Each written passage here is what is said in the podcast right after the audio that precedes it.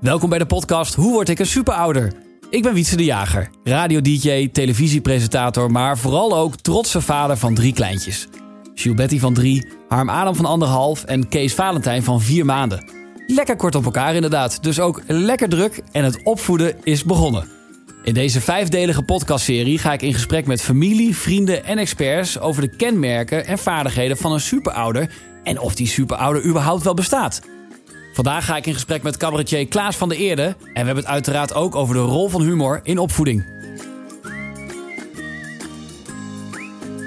Klaas, eh, je bent presentator, cabaretier, collega bij 538. Ehm, ik ken je als iemand die vrolijk is, veel lacht. Wordt er thuis bij je ook veel gelachen of niet? Of is dat alleen maar schijn? Heel veel. Ja? Ja, we zijn echt wel een eh, familie die ook ehm, misschien de zwaardere dingen ook altijd met een grap eh, oplossen. Of oplossen of het, het eh, leefbaar maken. Zijn je kinderen dan wel eens in de war? Dat ze denken van, was het, bedoelt hij dit nou grappig of is hij nu echt boos?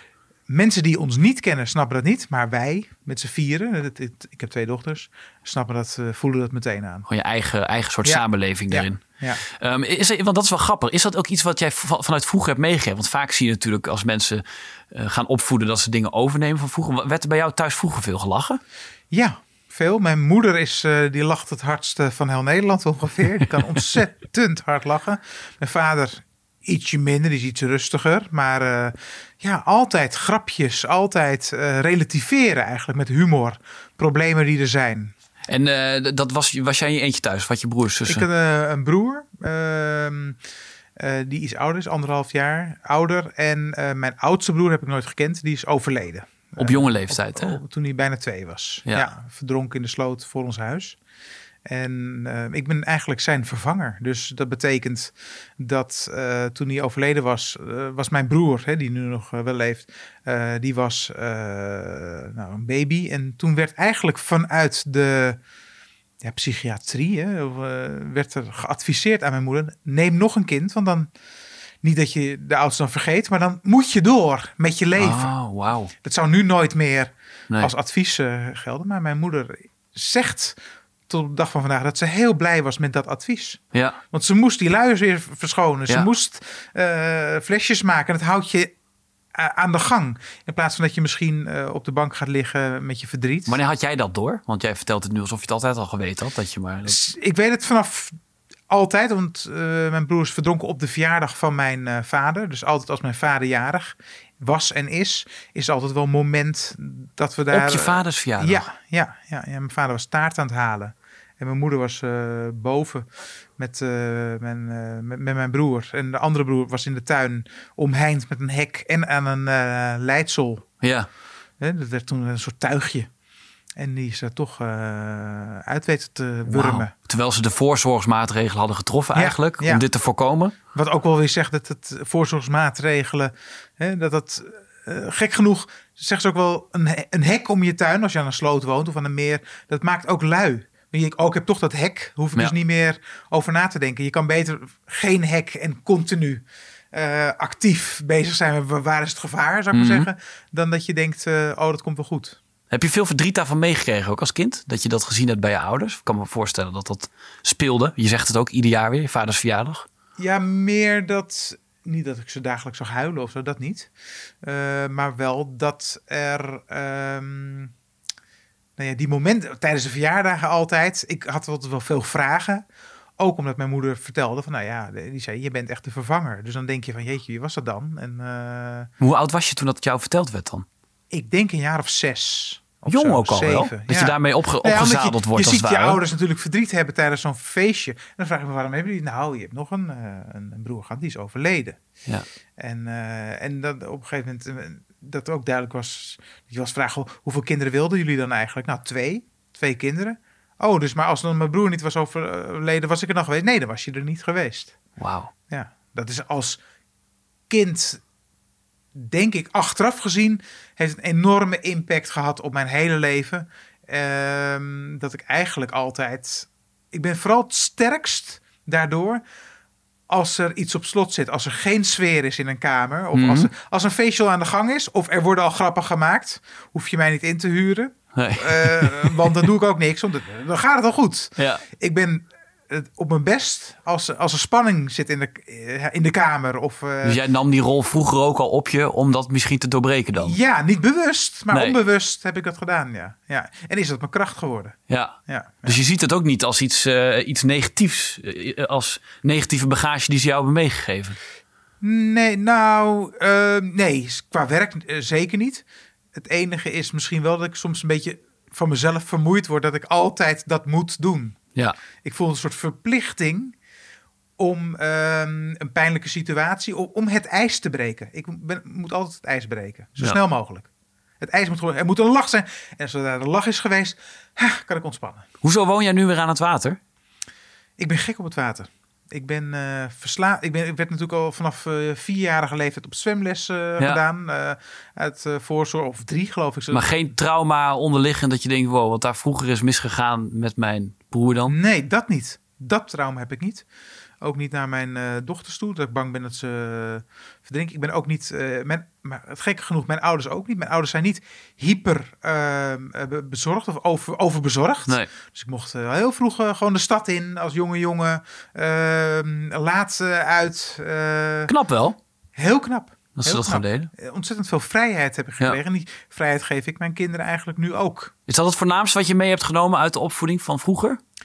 Vrijheid geven aan je kinderen? Eh, het voornaamste is vrijheid, humor, relativering. Het is allemaal niet. En het is eigenlijk. Dat is, het is allemaal niet zo erg. Dat is ook weer een eh, valkuil. Want alles wat ik meemaak in mijn leven. eh, leg ik onder de. Onder, eh, eh, hoe moet ik het zeggen? Dat vergelijk ik met het verlies van een kind. Oh ja. Dus als mij iets overkomt, eh, als ik iets ergs meemaak, eh, eh, iemand gaat dood, is, dat is erg. Maar niet zo erg om als je eigen kind verliezen. Nee. Of eh, Nee. mijn vrouw eh, eh, heeft in het ziekenhuis gelegen. had een eh, BRCA1-gen. Dat betekent dat je een verhoogde vorm hebt op borstkanker en eierstokkanker. Mhm. Dat, die zijn geamputeerd ook. Dat is heel erg. Maar niet zo erg als het verlies van een kind. En dat is ook heel Soort- vervelend, ook voor mijn vrouw. Ja. Want daardoor dacht ik na een jaar, nou, hup. Nu, Nu ben je een jaar verdrietig geweest. Ja. En nou weer door. Want het is erg, maar niet zo erg als... Nou ja, Wat knap dat je dat dan helpt, hè? Dat dat een soort, bijna een soort mantra is daarin, zeg Het is een maar. mantra. Ja, Ja. ja. en ook, ook het vlakt ook eh, verdriet weg. Hè? Dus dat is ook de, de Maar stop je het niet weg daardoor? Ehm, nee, want ik heb wel geleerd, je moet heel erg iets voelen. Je mag heel hard huilen. Ja. Heel erg in de put zitten. Maar je staat altijd weer op. Ja. En dat heb ik al. Je staat altijd weer op. En weer door. En weer door. Wauw. En dat is in het werk natuurlijk wel heel fijn. Ja. Want een, eh, in mijn theaterprogramma's heb ik ontzettend slechte recensies gehad. Heb ik ontzettend over ingezeten. Maar ik stond wel weer op. En het En volgende door. programma was weer goed. Ja. Ja. En dat heb ik ook in televisie gehad. Of als ik hier een radio-uitzending, die is niet zo goed, dan kan ik helemaal in de put. Nee, maar de volgende keer, dan sta ik er ook weer. Ja. Ik- Dus die staat altijd weer op. Ja, mooi is dat. Ja, ja. Eh, eh, wat begrijp je niet uit de opvoeding van je ouders? Want ik begrijp de dingen die je meeneemt, maar er zijn natuurlijk ook dingen die je juist heel anders doet, omdat zij bepaalde dingen hebben gedaan. Keuzes. Ehm, ze waren heel, ehm, ehm, heel eh, qua regels. Ik kom uit een, eh, een links eh, gezin. En daar waren ze heel rigide in. Dus je had goede mensen en foute mensen en slechte mensen. En eigenlijk ging het altijd langs de meetlat rechts-links. Dus de goede mensen, dat waren mensen die geld deelden, zorg dragen voor eh, mensen die het slecht hebben, eh, niet graaien, eh, ik zeg maar, maar waardoor zij ook ondernemers, zou, zou ik maar zeggen, eh, zagen als rechtse ja, mensen. Zo zie ik dat helemaal niet. Nee. Ik ben nog wel eh, links, maar ik ben meer progressief. eh, ik, maar- ik, eh, ik zie ondernemers ook iets als iets heel positiefs en geld verdienen. En, Ja. eh, dus ik, dat heb ik niet meer. Het Dat, was een tik uitgedeeld thuis of niet? Ikke? Ja, bij jou? Bij jou vroeger Ja, mijn vader gaf me wel eens een tik. En geef je die door ook aan je dochters? Nee, nee, nee, nee. Ik heb wel eens eh, dat ik echt helemaal. Ik weet dat, dat, mijn eh, jongste dochter. eh, die was zo'n anderhalf. Net zo'n schreeuwperiode. Ja, ja, zo ja. alles Ja. schreeuwen. Toen Herkenbaar. heb ik wel eens zo'n zo'n hand gepakt. Of een Ja. arm gepakt. En dan iets te hard geknepen. En nou hou je op. Ja, En maar dan schrik ik daarna zo erg van. Dat ik helemaal niet. En dan mevrouw, ik heb er geknepen of zo. Iets Ja. zo.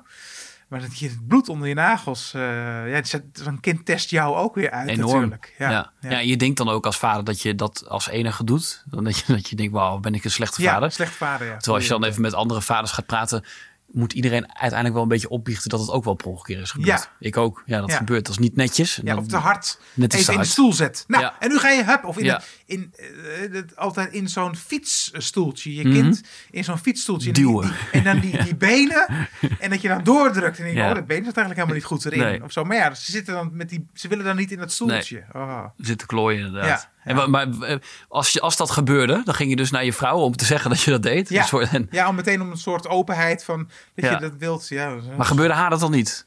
Ja, tuurlijk. Gebeurt Ja. haar ook, ja. ja. Zij kan ook wel... eh, zij is eh, misschien op sommige punten nog wel feller dan ik. op dat soort dingen. Dat ze echt eventjes...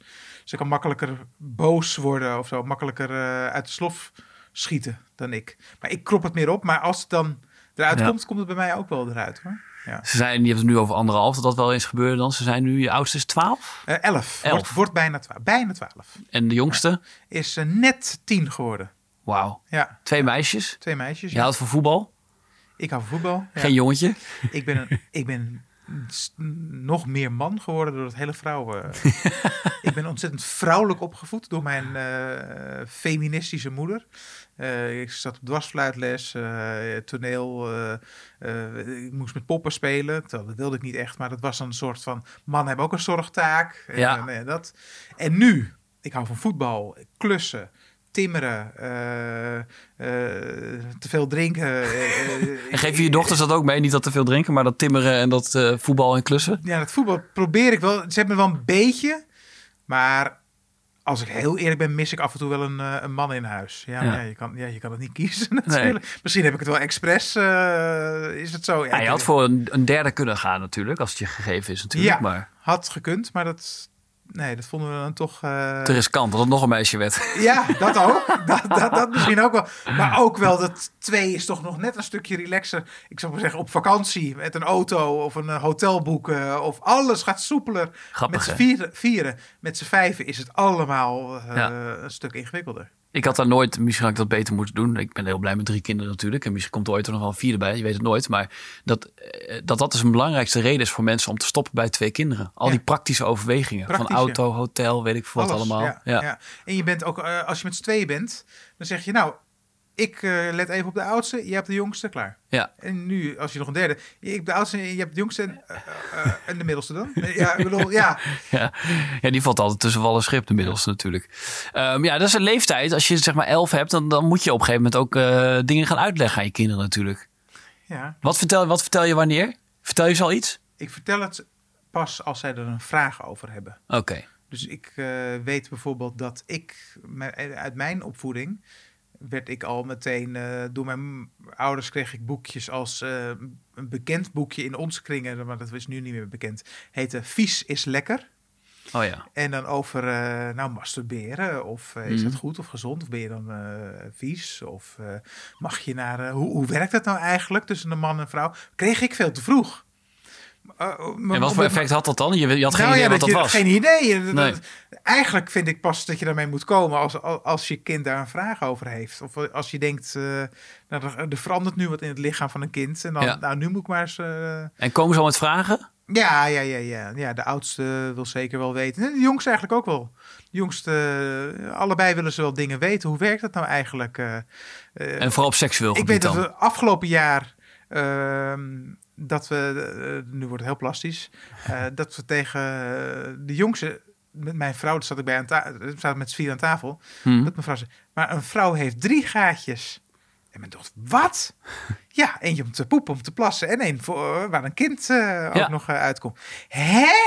Nou ja, dat was totaal iets eh, Ja. dat dat er ook nog was. Nou ja. Maar ik word er ook, ik, ja, dat, dat leer je natuurlijk eh, gaandeweg. Maar ik word er nu zelfs een beetje ongemakkelijk van. Ja. Dat je zo aan zo'n tafel zit. Ik moet ook wel eerlijk zeggen dat ik dat gesprek ook meer aan mijn vrouw laat dan dat ik dat doe. Ja. maar is dat ook een vader-moeder verhouding? Dat je daarin dingen verdeelt? Ja? Nee, ik heb dat lichaam ook niet, dus ik kan er ook Nee. iets moeilijker wat over. Maar als ze een vraag hebben, ik kan meer. Ik kan het perspectief van een jongen vaak eh, wel uitleggen. Hè, dat eh, jongens wat rouwdouwerig zijn of eh, wat minder, ja, hoe noem je dat? rekening houden Minder tactisch. misschien. Minder tactisch, dat is het goede woord. Ja. Minder tactisch zijn of als die, nou ja. Vind je dat niet eng dan? Dan heb je een dochter van elf en dan komt er straks ook dat daar jongens in beeld komen of vrouwen, wat dan ook, zeg maar. Dat maakt verder niet uit natuurlijk. Maar dat, dat gaat een keer, daar moet je haar toch in loslaten of zo. Of in vertrouwen dat ze daar juist mee omgaat. Ja, we hebben er nu al wel eens gesprekken over. Of, ja, mijn oudste, die eh, vertrouw ik daar volledig in. Die is eh, heel... Die laat zich ook niet zomaar eh om eh, praten. En de jongste, die heeft al een vriendje. Die is tien. Oh, echt, Die heeft een vriendje. Ja, daar, daar doet ze niks mee. Hoor. Nog niet eens een kusje. Maar ehm, die is daar wel heel erg geïnteresseerd in. Ja. Ja, ja. En die... Ik hou mijn hart wel vast als die 15 is, zou ik maar zeggen. Ja, ja. En wat moet je doen?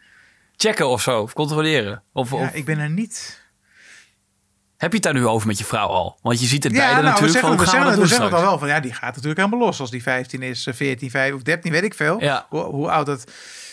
En om iets te verbieden vind ik dan, dat vind ik ingewikkeld. Om echt, omdat ik, eh, ik, ik ben niet zo van die regels, maar je probeert toch door nu al in de opvoeding door het over te hebben of andere voorbeelden steeds te geven. Ja. Goh, bij eh, Pietje, eh, van die, die, eh, die doen het zo en te laten merken dat wij dat niet zo fijn vinden zoals die dat Oh ja, doen. oh ja. En dat als ze dan daarin meegaan in dat gesprek, ja inderdaad, dat beetje- we hebben daar heel veel gesprekken over. Ja.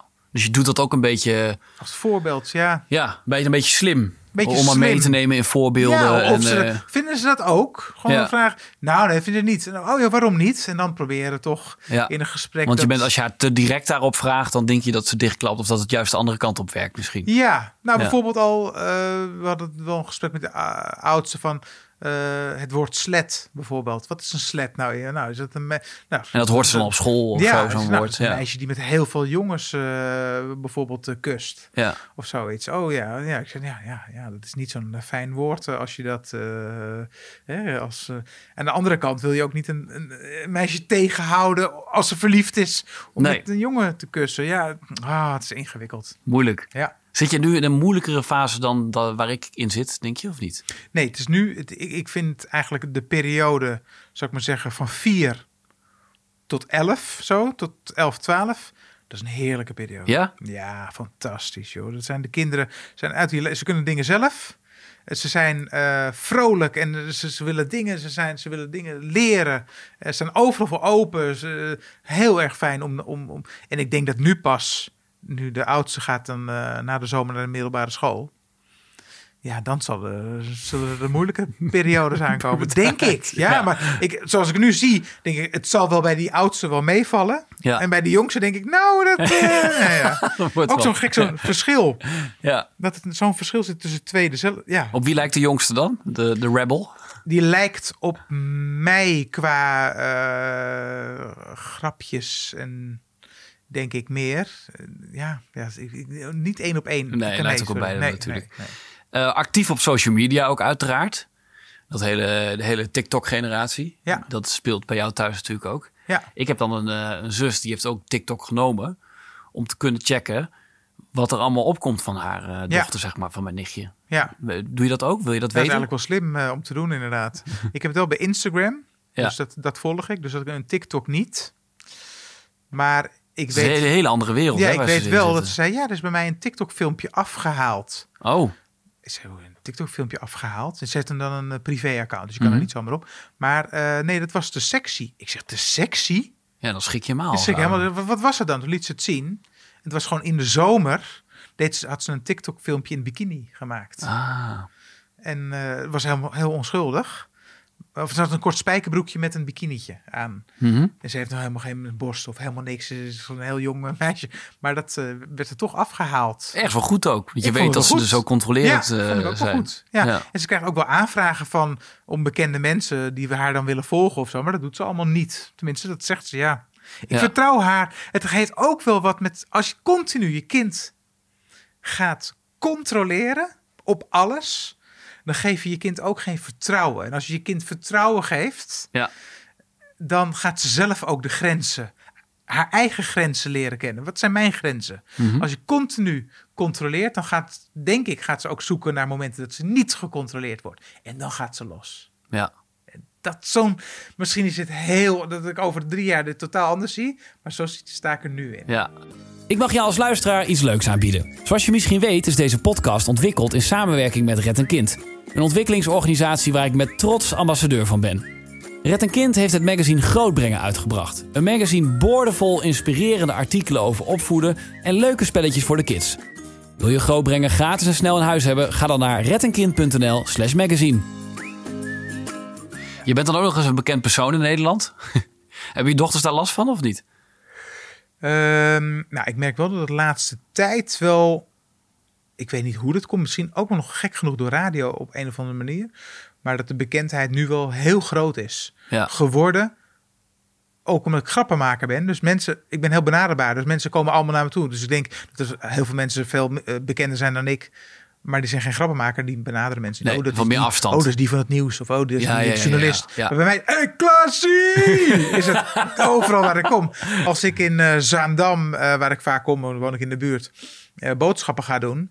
Ja, dan, eh, dan ik denk dat de helft wel omkijkt of iets eh, Ja. zegt. Of, Maar jou, daar zijn jouw dochters ook wel eens bij natuurlijk. Ja. Wat vinden die daarvan dan? ja, die vinden het niet zo heel fijn. Aan de andere kant merk ik ook wel dat ze het wel leuk vinden. ehm, omdat door foute vrienden en de combinatie cupcake en de radio ben ik geen eh loser. Zou ik, zeggen. Ik ben wel een soort wel cool. positief, Ik ben wel een soort ja. cool, Ja. coole vader. Nu Ja. nog. Ja. Ik denk over twee jaar niet meer.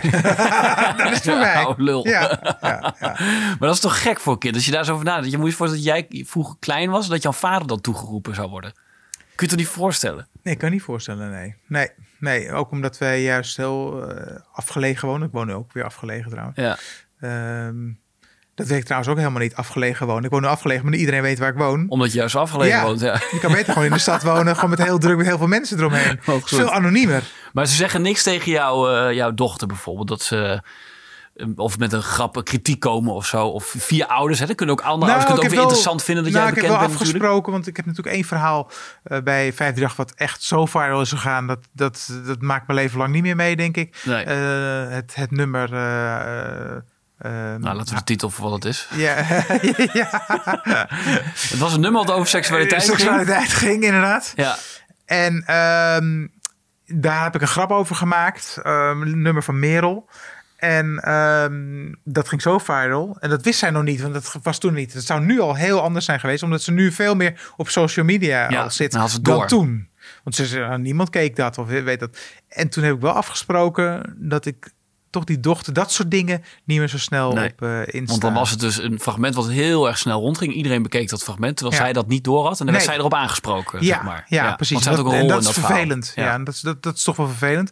Kijk, mijn vrouw. Zei ze dat ook dan? Dat is dat vervelend. Nee, nee, nee, maar dat voel je zelf wel aan. Ik denk, het is ook niet fijn als ze straks naar de middelbare school en dan eh, dat, dat, dat soort grappen over worden gemaakt. Nee. Ja, Het is wel internet, blijft altijd staan natuurlijk. ja. Vind je ja. dat niet angstig ook? Dat vind ik Ja, shit. dan kan ze, eh, kan ze nog zeggen van, ja, ik was toen tien. Ja, precies. Ja. Was jong. Ja. Ja.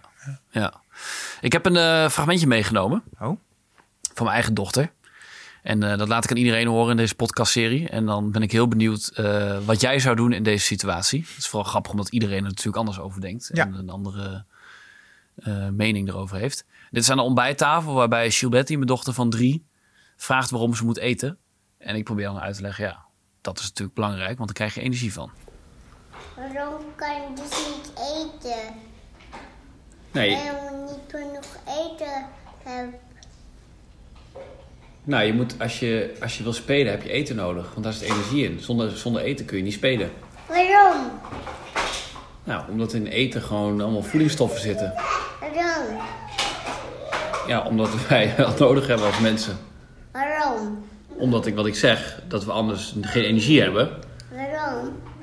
Omdat we niet eten. Waarom? Je moet eten hebben, anders eh, kun je niet leven. Heeft een men... Nou, dat zeg ik toch. ja, kijk, het mooie is met eten, dat- het gaat eigenlijk nooit over. Het gaat, nooit, het gaat niet om eten. Eh, kinderen die niet willen eten, denken ze, oh, dan gaat, dus ga je heel gefocust op dat eten. Het gaat hem niet. Kinderen hebben op een gegeven moment door dat het een machtsmiddel voor hun is. Zij kunnen opeens een voor het eerst in hun leven een grens aangeven aan jou. Dus ze zijn opeens voor het eerst de baas over jou. Ja. Ik eet dit niet. hey, moet je eens kijken. Mijn ouders worden daar boos. Oh, Ik eet het nog een keer niet. hey, Ja, ja, ja. kijk eens even wat voor een... Dus eigenlijk, ehm, want mijn kinderen eten alles.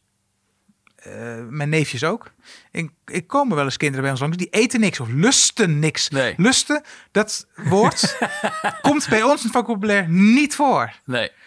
Want dat zeggen we, lusten niks. Nee, lusten is iets, het gaat niet om lusten. Je kan alles eten. Het gaat om, wil je het eten? Maar dan leg je ze dus vanaf jongs af aan al uit, denk ik dan. Ja, natuurlijk ze hebben we dat- ook wel eens pro- problemen. Maar bijvoorbeeld, eh, wij doen ook niet dingen. Je moet je bord eh, leeg eten. Nee. Nee, want dan wordt het vervelend.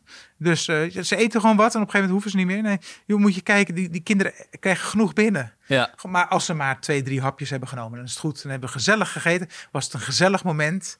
Altijd aan tafel eten met elkaar, met het hele gezin. Is ook. belangrijker dan, het, dan het, het, voor het aantal eten wat er binnenkomt Ja, dan, het hè? gaat om het, moment ja. met z'n allen. En het is voor ons een ontzettend belangrijk moment. Nog steeds. Ja. Elke dag met het hele gezin aan tafel. Heel ouderwets misschien.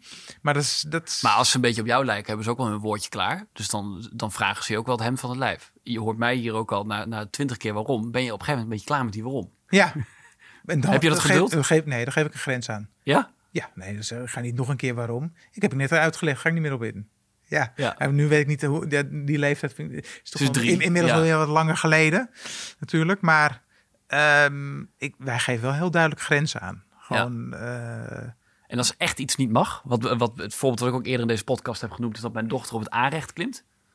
Die klimt op het aanrecht, pakt Ja. een tomaat. Ik zeg, je moet van het aanrecht afkomen. Ja. Dat gaat eh, nog een keer, want ze zei ja, het komt nu opeens allemaal terug. Ik merk wel dat ik in die periode wel strenger was dan nu. Ja? Ja, ik weet wel dat bijvoorbeeld eh, onze dochters eh, moesten zitten op de trap of zo.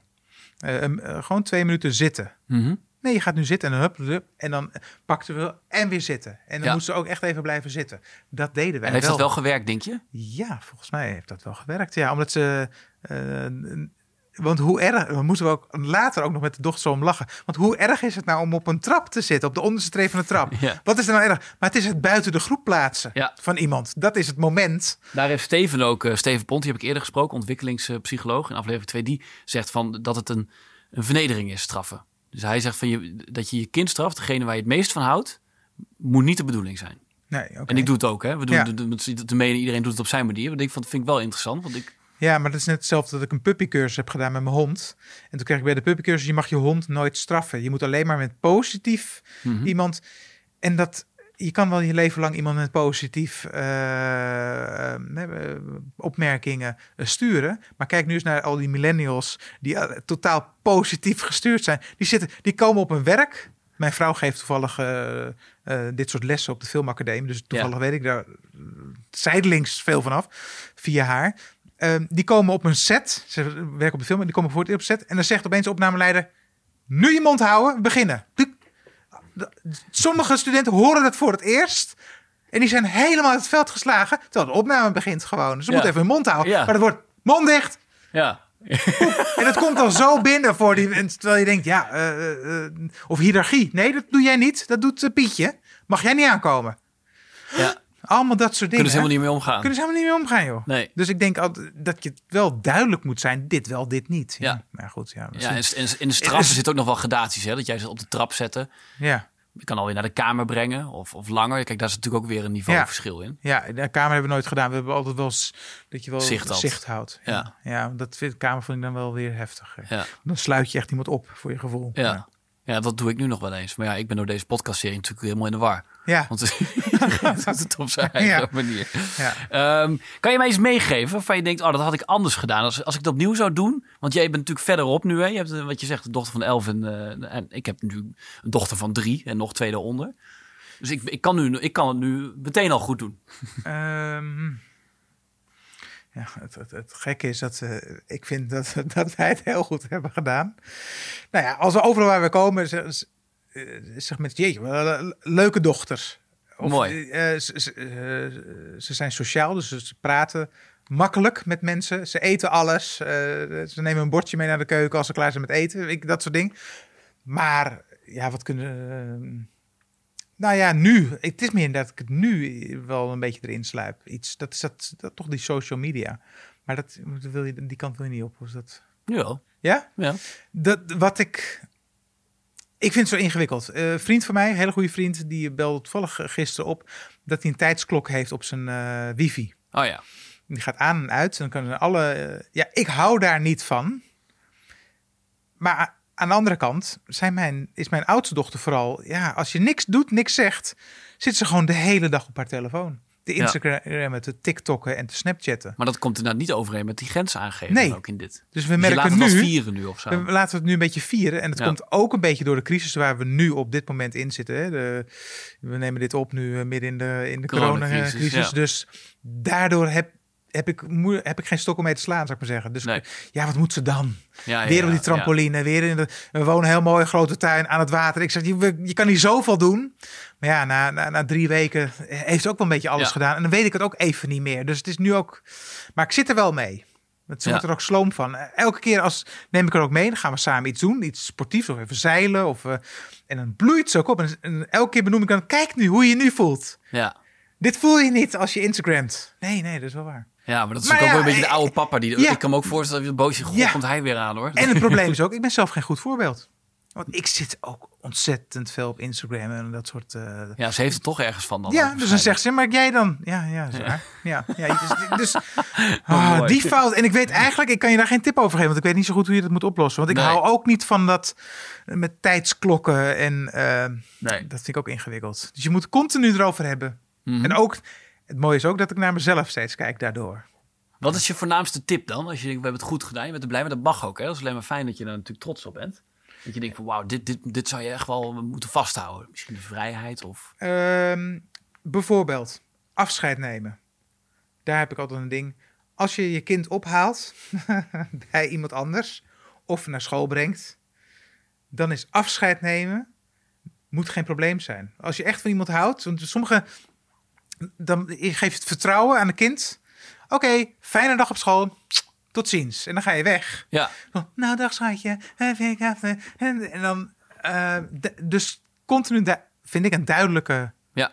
afspraak of een duidelijke grens. Het is niet dat je niet Je, lief- gaat onzeker, je wordt onzeker bijna, zeg maar. Als een je kind wordt onzeker. Als, Ja. waarom eh, is mijn eh, moeder of mijn vader nou de hele tijd... eh, is ze bang dat er iets gebeurt? Ja, inderdaad. Misschien gebeurt er wel wat als ik eh, op school ben. Ja, nee, maar oh, papa, ga niet weg alsjeblieft. Ja. Dat. Ja. Dus Dat- gewoon sec. Wel een kus? Ja, nee, dat wel. Maar eh, ik, je ziet soms eh, ook wel eens mensen die kinderen bij ons ophalen. Zou ik maar zeggen, die zijn een half uur bezig met schoenen aantrekken en dingen. Nee, Ja. dat, dat, dat Nee. soort dingen ben ik, ja, ben ik Goeie dus tip. wel streng in Ja, eigenlijk. En het werkt heel goed, want daardoor hebben ze nu ook heel veel zelfvertrouwen, vind ik. Ja. Ja. Bestaan superouders? Toch even terug te komen op eh, het onderwerp van al deze podcast. Nee, je maakt allemaal een fout. Je- wat ik zeg, je, je knijpt wel soms als je kind te hard. Of ehm, soms ben je zelf eh, gewoon eh, moe. En dan kan je minder hebben. Maar ja, dat is ook weer menselijk. En omdat nou de hele tijd... Ik hou ook niet van ouders die de hele tijd maar heel erg lief Nee. tegen hun kinderen praten. De hele tijd maar zo... Maar dat volmaakte, dat, dat, dat, dat Nee, kan natuurlijk ook niet. Want als er iemand volmaakt is, dan wantrouw ik het ook altijd meteen. eh. ja. Maar misschien, je kunt zeggen bestaan superouders, maar je kunt ook zeggen van ieder, ieder ouder is een superouder. Op zijn manier. ja. Nou ja, dat weet ik ook niet. Iedere ouder, denk ik. Maar... Maar jullie wel. Nee, ik, nee, ik vind mezelf niet een super maar ik vind wel dat we, nou ja, eh, een, een, een acht geef ik mezelf als ou- ouder. Dat is toch fijn? Ja. Lijkt me heerlijk. Dat je dat op Vind die gewoon zegt van acht. en het kan prima. heel goed zijn dat ik over tien jaar denk, nee, het was toch een zesje. Klaas van der Eerde, dankjewel man, voor je tijd. nou, graag gedaan. Ik heb er veel van opgestoken. Leuk. Mooi. Dankjewel voor het luisteren. In de volgende aflevering ga ik in gesprek met Daisy Mertens, een van de beste leraren ter wereld. Ik hoop dat je dan weer luistert. En voor ik afsluit, vergeet niet dat mooie magazine Grootbrengen aan te vragen. Het is gratis en je kunt het direct aanvragen op rettenkind.nl/magazine.